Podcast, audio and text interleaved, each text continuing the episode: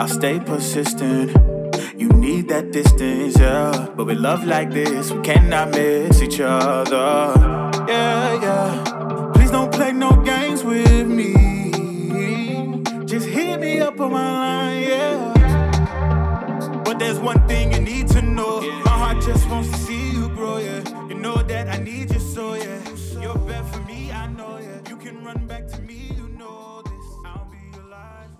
lifeline. 哟哟哟，Hello，科学无聊，知道就好。这里是科学十分钟，我是频道主持人杰克。现在时间是九月十七号晚上六点三十七分。那今天其实比较早录，因为其实已经拖稿一天了，所以呢要赶快录一录，然后赶快上传。也不是这样了，就是去上呃不是上周，昨天晚上呢其实就已经把稿打好，但是我觉得状况好像一直不太好，所以就没有开录这样子。那我们就废话不多说，我们来介绍新闻吧。好，那第一则新闻呢，其实大家可能也会被标题 click 背进来，就是治疗 COVID-19 的一个新希望。大家可能在疫情爆发后啦，有听过一个呃很有名，就是红极一时的药叫 Remdesivir，中文叫做韦德西韦这个药物。那它也是第一个药物被发现说对于治疗新冠肺炎有效果的这个抗病毒药。虽然大家一下子就像就像找到宝藏一样，觉得这个就是疫情的解药，不过很快的很多医学研究跟临床都发现，其实虽然对抗呃很多病毒有效，甚至是这个之前的 MARS、呃 SARS 都有效果，但是对于这次的新冠肺炎呢，没有起到一个很可以完全治疗的一个效用，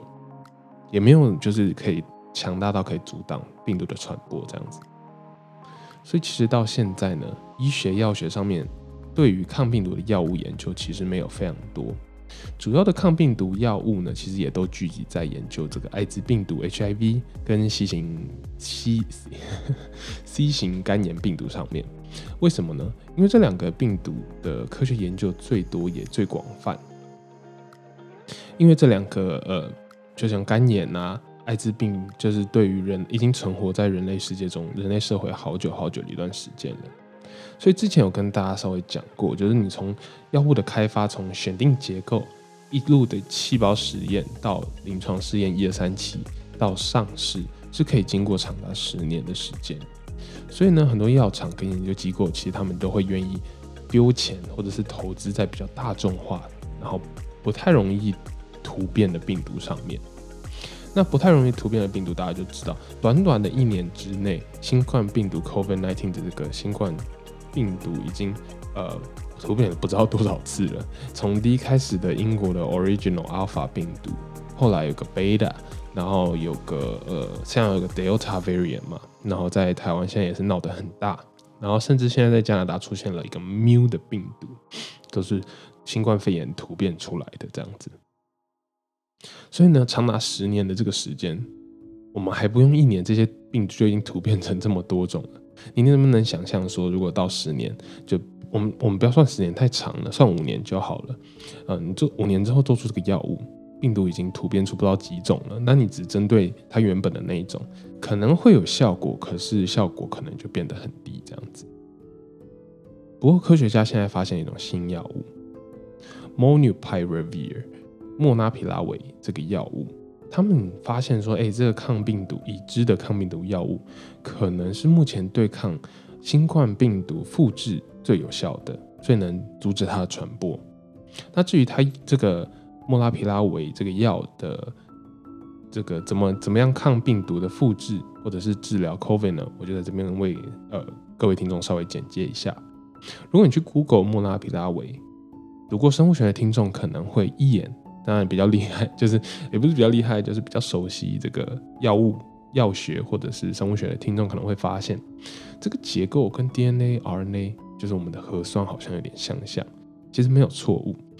这个药物就是来自于类核酸的结构药物。那什么是类核酸结构药物呢？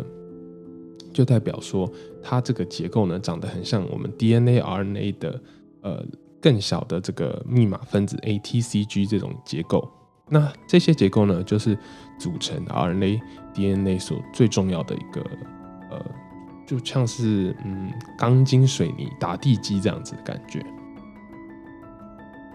所以对于病毒来说呢，它必须要去复制出很多的病毒去感染人体，然后再去传播到另外一个人体身上。它必须要不断的复制，不断的复制。那它就有一个东西叫做 RNA 合成酵素，去帮它合成病毒最重要的蛋白，像是我们听过的脊蛋白啦，或者是遗传物质，或者是一些酵素。所以对于病毒来说呢，任何就是像核酸结构的东西，基本上，呃，这个药物不会。自然的出现在人体里面嘛，所以它，呃，病毒通常都会拿出正常拿对正常的核酸去组合成它想要的这些蛋白。不过呢，这个类核酸药物就是就是在这个方法中找出一个 bug 的感觉。这个药物进到身体里面之后呢，会被病毒认为，哎，这个也是正常的这个地基的材料，所以我也把它拿来用。然后越做越多，越做越多了之后，哎，做完了之后才发现说完了。这中间有太多的错误了，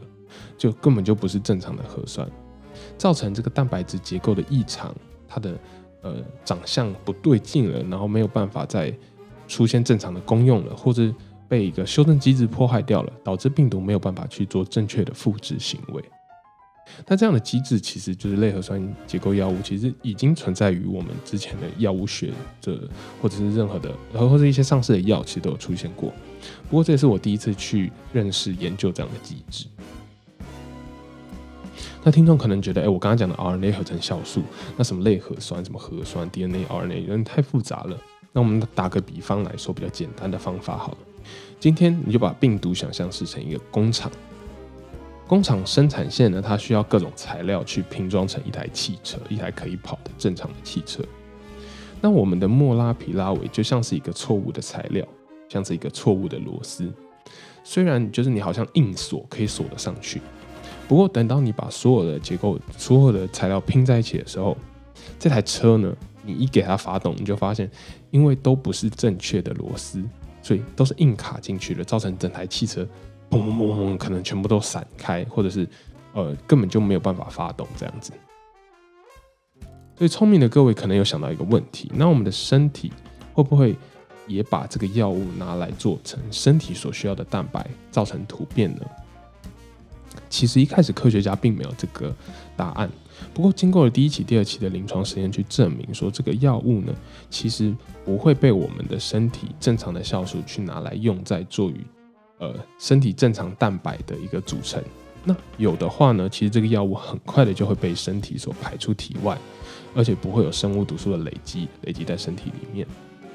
不过现在面临最大的问题，其实是在人体内呢，到底它的效力有多高，到底多有效去阻止这个病毒的复制？那这个就是进入到了之后，现在他们已经投资进去，呃。我看到一篇论文有说到，这个药物已经进到第三期的这个临床实验，而且它可以用口服的方式去给呃让病人去服用，所以这是一个很方便，就是一个很方便的药物呃传递的方式，就是投递到病人体内的方式。所以希望我们很快就可以知道这个药物在人体里面对于阻止 COVID 病毒的效果到底是如何。那目前科学界普遍认为是对莫拉皮拉韦其实蛮有信心的，也有好几十亿的资金已经砸下去了，就等着三期实验做完之后，直接 FDA 的认可可以去上市。好，那第二个新闻，嗅觉会决定你的饮食。呃，不知道听众是不是也有这样的感觉？走过一间面包店或是某种料理的餐厅，你好像是闻到了一个什么味道。那你说不出来，就是没有办法很具体的描述到底是什么样的味道。可是你就是想要进去吃一点这个面包店里面的某种面包或者某种料理。那我们想象另外一种情况好了，今天你刚吃完了一个你觉得很赞、很好吃的面包，然后你走过了同一家面包店，哎，你发现哎，之前我没有吃面包的时候，好像觉得很想吃里面的这个味，就是。这个面包，可是我现在吃过面包，明明还饿啊！可是你发现你好像完全就是不想要进去，不想要再吃面包。其实不是因为你饱了，科学家发现其实是因为嗅觉在大脑的活跃区域产生了一些变化，在背后跟你搞鬼。那科学家设计一个实验，让受试者去吃了面包或者是披萨，然后再利用 MRI 呢去侦测他们脑部活动的同时。再让他们闻到面包或是披萨的味道。那有两组人，一组是没有先吃面包去测量，另外一组是吃了面包再去测量。他们发现这两组人呢，明明就是闻到了同种味道，但是会因为你刚刚吃过，大脑产生了不一样的反应。那科学家就就是一个推论，一个猜测，说，哎，这个反应可能是进化而来的结果。为什么要这个反应呢？其实古代祖先可能就是我们常常因为是采集或者是狩猎嘛，所以采集的时候我们不停的在寻找食物，我们不会只希望吃同一种食物来源，因为这样可能会导致营养的缺乏，所以演化出这样的嗅觉跟大脑连接。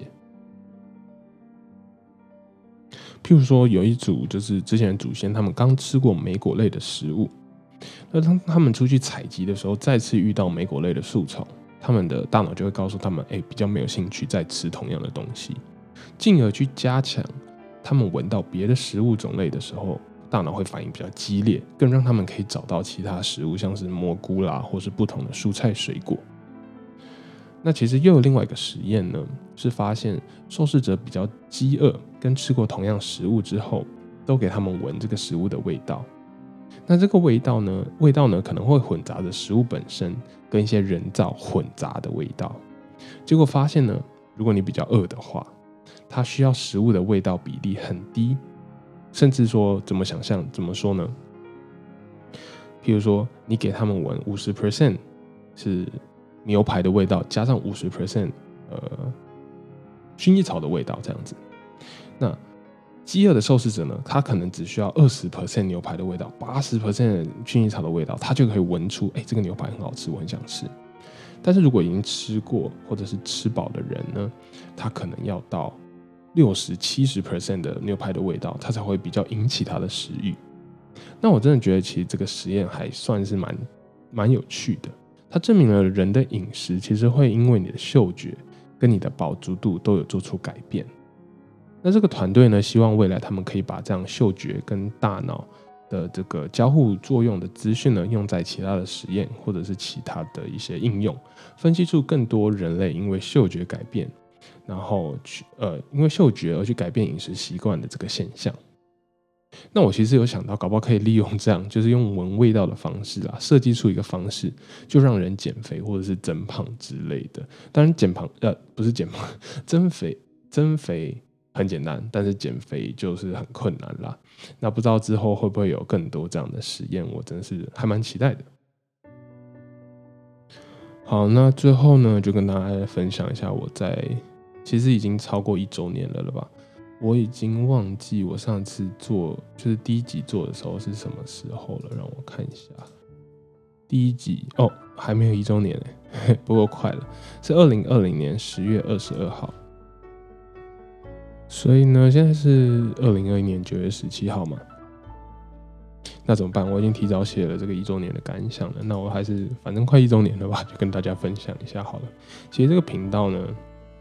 也是慢慢的从一开始听众很少很少，可能个位数，然后慢慢到成长，现在就是总收听数已经破了四万，虽然也是少少的。对于科学类节目，呃，